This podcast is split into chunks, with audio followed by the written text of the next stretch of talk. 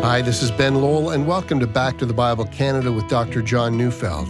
Today we continue our series in the book of Colossians, The True Christian. So let's turn in our Bibles to Colossians chapter 1, verses 18 to 20, as Dr. Neufeld brings us a message titled Christ's Supremacy in Salvation.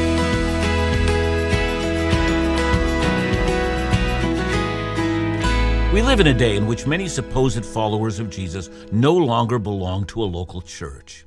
Unless you think I'm going to begin today with, you know, a blast of criticism against people like that, let me begin by saying, in many cases, I think I understand. I don't agree, but I understand. My heart's moved with compassion towards you to those who've been deeply wounded, when you should have been guarded and protected and offered healing? Well, I wish to say that unless a person has gone through the pain and deep disappointment that you have, they can't understand what caused you to leave the church. But even so, may I plead with you find a loving group of genuine believers and be enclosed by them.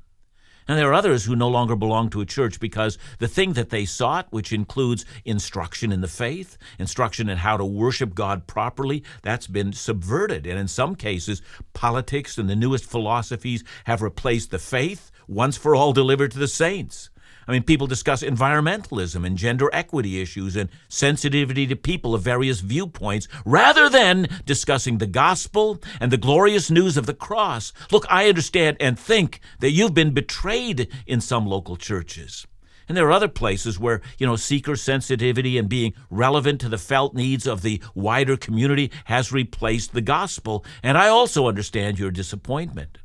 But while the church often disappoints and often fails, and often falls short. Even so, the true church, the church that preaches the true gospel and teaches its members to live the true gospel, that is Christ's plan A for our lives.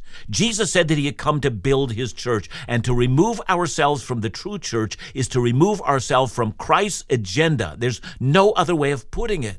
Don't let hurts and disappointments and even the sins of others separate you from Christ and the bride that he came to create. Don't desert the church that Christ loves. But talking about a church in trouble, the Christian church in the ancient city of Colossae was very much in trouble. They, like so many churches today, were being tempted by a call to align themselves with exciting contemporary trends. And we might ask why. While in the contemporary world, many churches fear, above all things, the possibility that they might become irrelevant. You see, because irrelevance is the kiss of death. Whether it's a company that produces an irrelevant or outdated product, or a church that preaches an irrelevant and unneeded message, irrelevancy means death. And so, how relevant is Christ? Can he stand up on his own, or do you have to prop him up with something else to make him palatable to the contemporary world? Well, we've been discussing the quoted hymn of Colossians chapter 1.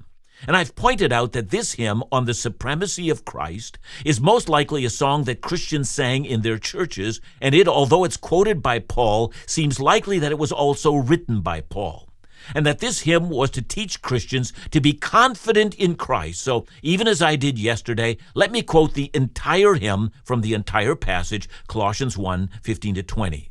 He is the image of the invisible God, the firstborn of all creation.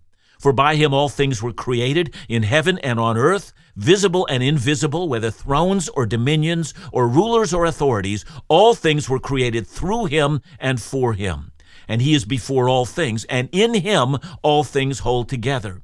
And he is the head of the body, the church. He is the beginning, the firstborn from the dead, that in everything he might be preeminent. For in him all the fullness of God was pleased to dwell, and through him to reconcile to himself all things, whether on earth or in heaven, making peace by the blood of his cross.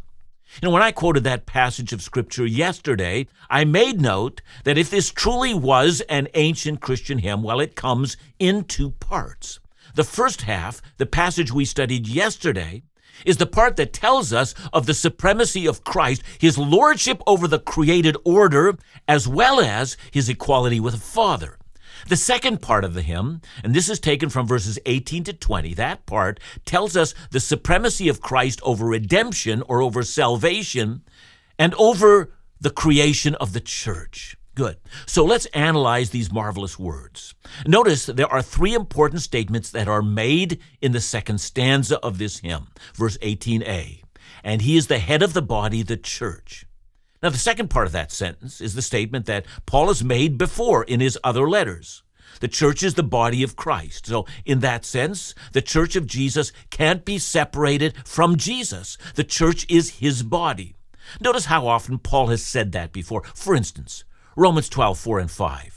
For as in one body we have many members, and the members do not all have the same function, so we, though many, are one body in Christ, and individually members one of another. And the idea in Romans, as well as Paul's words in 1 Corinthians 12, is that the church is called upon on earth to do the work of Christ. And here's where the analogy works so well. The members of any body have a variety of functions, so also Christ in wisdom has given various gifts to his church. Each of us are different from one another, yet each of us have given a complementary role, and we've been given a charge to corporately be and do the work of Christ. Oh, very good. That's standard teaching in Paul. But here in Colossians, the emphasis changes. Do you see it here? It's not that Paul or this hymn is denying that we are the body of Christ, but rather let's look at another very important truth. All of us unique individuals, and yet believers in Christ, have but one head. The head directs the body, the body doesn't direct the head. Let me use this in a contemporary fashion. You know, in the head is something called the pituitary gland. It's located in the base of the skull. It instructs the body to grow. Or to put it easier terms, the head directs the growth of the body. But not only its growth, but also directs the movements, the interactions with the members of the body. And for this reason, we can say that when we say that Christ is the head of the church, we can say that Christ governs the growth of his church and the activities of his church. So think about that. You know, for all of us who wonder what the church should be doing in the world today, the natural thing we should say, first and foremost, is this What has Christ instructed us to do? We don't start the life of the church by, you know, canvassing the members and asking what we should do. Rather, the head instructs the body.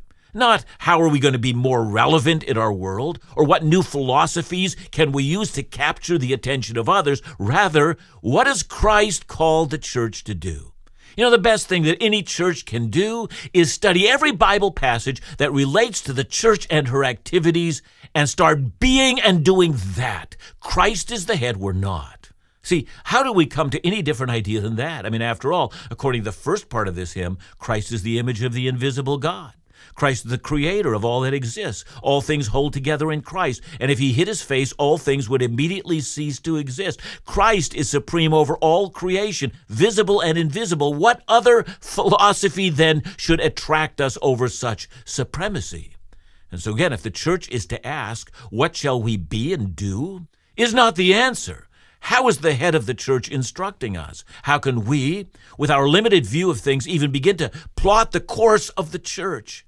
Instead, should we not first and foremost allow the head to instruct us? And to make that practical is not our first task. To learn all that Scripture says about the church, her mission, her worship, her fellowship, and then act according to what Christ birthed when he created the church. He's the head of the body, the church. Those are profound words. How impactful, how they set the stage for the future growth of the church. Now let's go to the second phrase. And the second phrase is as follows, and it's in verse 18, the last part. He's the beginning, the firstborn from the dead, that in everything he might be preeminent. Now, in our study, we've already looked at the word firstborn and how that word functions in our Bible. And we noted that a firstborn was someone, you know, who is not necessarily born first, we also noted that in the Old Testament, a firstborn male had inherited the majority of the father's estate. So the firstborn became a synonym for anyone who was preeminent. Now, in the case of the phrase, the firstborn from the dead, the phrase surely has a twofold meaning. It is true that of all of humanity, Jesus' resurrection happened first before anyone else. Yes, there were in the Bible people who were raised from the dead before Jesus, but in every case, those people eventually died again.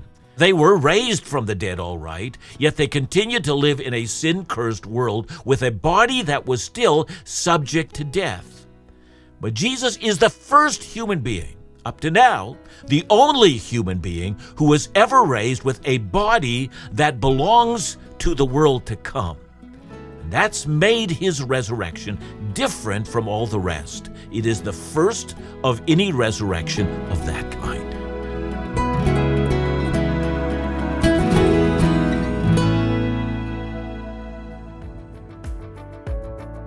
The command to make disciples is not just for church leaders or congregations, it's for every believer and every ministry effort in Jesus' name. Back to the Bible Canada is a disciple making ministry through its teaching, broadcast, and publications. One of these resources includes the bi monthly Truth and Life magazine. Each issue features engaging and thoughtful writings from Dr. John, Laugh Again's Phil Callaway, and guest authors discussing critical themes of faith. We encourage you to subscribe today to receive a free copy of our December issue mailed directly to your home. Now's the time to sign up if you haven't already. You won't want to miss the special Christmas reflections coming in the December issue. To subscribe or for more information, visit us at backtothebible.ca or call 1 800 663 2425.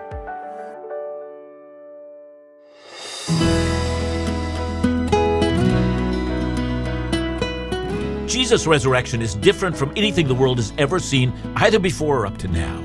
That is, he was raised with a body that belongs to the era or the age to come.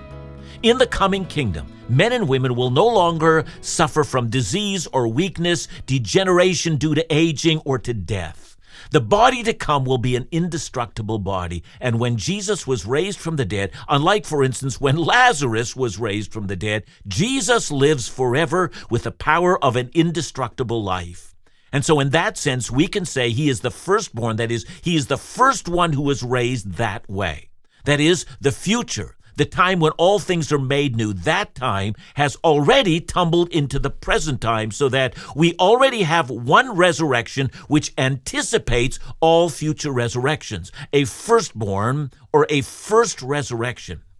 But as we've noticed when we study the first part of this hymn, the word firstborn really isn't being used that way we notice that the Psalms spoke of David as the firstborn of all the kings of the earth, and so we noted that David certainly wasn't the first earthly king. Rather, we notice that the firstborn meant that David is preeminent over all the world's kings. His kingship has supremacy over all others. And so, following suit, when we said that the firstborn of all creation, we weren't saying that Jesus was born first or created first, because as a matter of fact, Colossians has already made it plain that Jesus is the uncreated creator.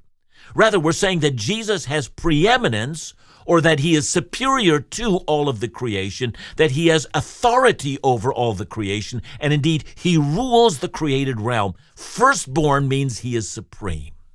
Now, when that word is now used in regard to the resurrection, it seems natural to use the word in the same fashion. So the emphasis here is not the fact that Jesus was raised prior to all other bodily resurrections, but rather that he has authority over all resurrections. Listen to the words of Revelation 1 17 and 18. Fear not. I am the first and the last, and the living one. I died, and behold, I am alive forevermore, and I have the keys of death and Hades. That is, as firstborn. The resurrection is under his authority. He is preeminent over every soul and over every resurrection. And as Revelation continues to explain, there's a first resurrection, which is a resurrection unto eternal joy, forever ruling and reigning with Christ. And then there is a second death. That's also a bodily resurrection, followed by eternal damnation. By being the firstborn from among the dead, Jesus has supremacy over the eternal destiny of every living soul. So let's get back to where I began this message the idea that if we only change the message of the church to make it more adaptable to contemporary tastes, could we not grow the church and make it larger? And to that I respond It is possible to grow a religious organization and make it large and make it appealing to the contemporary mind. Indeed, any contemporary, or for that matter, any religious organization or religion or temple, church, mosque, meeting house, none of those have authority over the resurrection of people. The church can't offer you salvation. Only Jesus can do that. He's supreme over that, and He's not offering His supremacy to anyone else. So let's get back to this verse. Look again, verse 18b. He's the beginning, the firstborn from the dead, that in everything he might be preeminent. In short, to say that he's the beginning is to say he's the Alpha.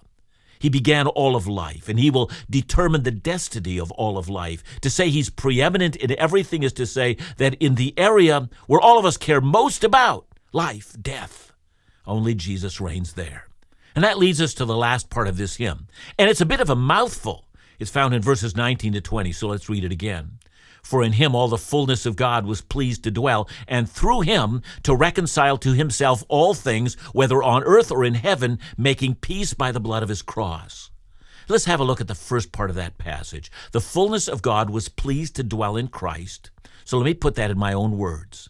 God the Father was filled with delight as his fullness, meaning his power, his wisdom, his eternal nature, his righteousness, as well as his love, his mercy, his wrath, his justice, all of that dwelt fully in the Son, even as it dwelt in the Father. Not one attribute that is true of the Father is not also true of the Son. Well, very good.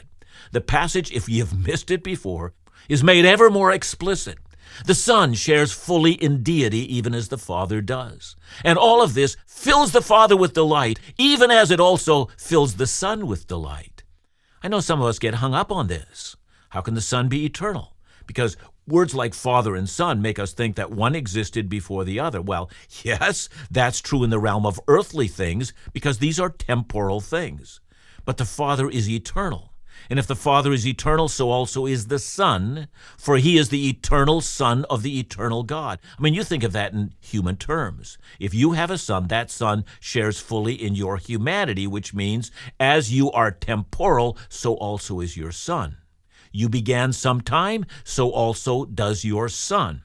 But the eternal Father has a son who shares in his eternal nature. Do you see that? I hope you do. It means we worship the Son even as we worship the Father. Both of them are eternal. Now, very good. Having made that point, Paul moves on to speak of the Son's authority to save. And in that vein, look very carefully at the words that are used here.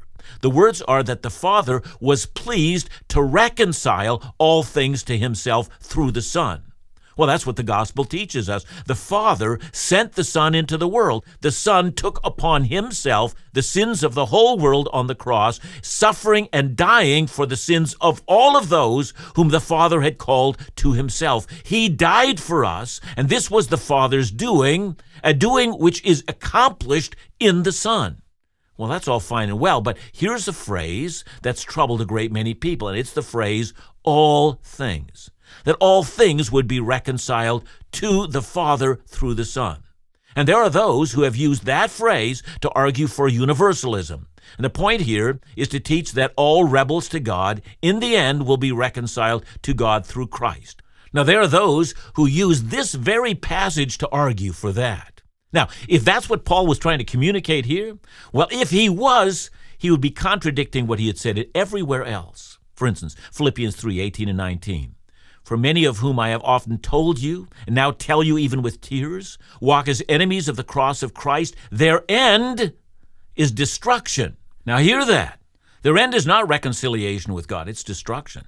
That's a stark reality of the gospel message. Heaven or hell await the entire human race, one or the other. Not everyone goes to heaven.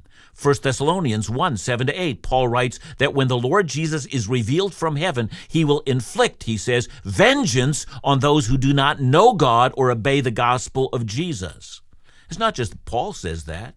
No one warned about hell more than Jesus. John 5 29, he spoke of the resurrection of the evil who await judgment. Matthew 7 13. He said that they would go to destruction and that there are many who would go there. Jesus warned about the fate of the wicked. The worm would not die. The fire would never be quenched. And not just Jesus and not just Paul, as if that weren't enough. Revelation describes it in great detail the eternal hellfire that awaits the wicked. Peter also has severe warnings in 2 Peter chapter 2. No, no. The clear teaching about eternal hell is abundant in the scripture. And by the way, when Revelation says these go to eternal judgment and those to eternal life, listen, if eternal judgment doesn't mean forever, then eternal life doesn't mean forever either. But it does mean forever.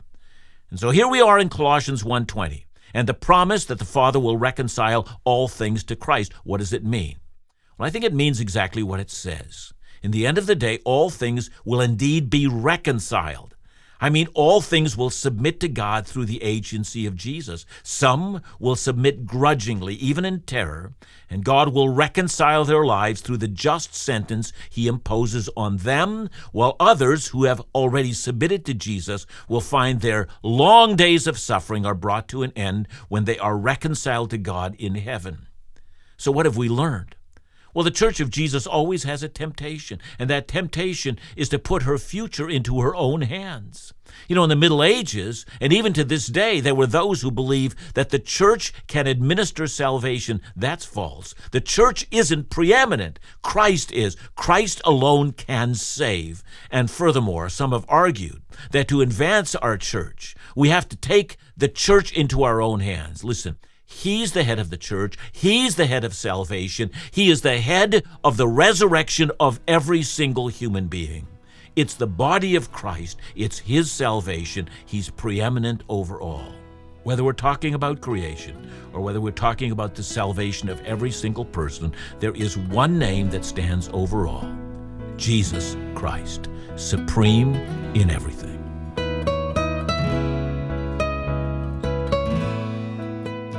John, help me to quickly understand the balance that's needed between Jesus and the church. Yeah, um, Ben, I think there is a balance. I mean, you know, those with a too low view of the church will say, I can just leave the church and be connected to Jesus. And those with too high a view of the church will say, well, the church gives me salvation, so they're looking to the church for their salvation rather than looking to Christ. Now, both views are wrong. Uh, we look only to Christ. He alone is supreme. The church is not supreme. However, he is the head of the church, meaning that we are his body, and therefore, as his body, we belong to Christ through his church. So both are required, and it's important for us not to make the mistake that others have made in this regard. Thanks, John. And remember to join us again next week as we continue our series in the book of Colossians, The True Christian, right here on Back to the Bible Canada, Bible teaching you can trust.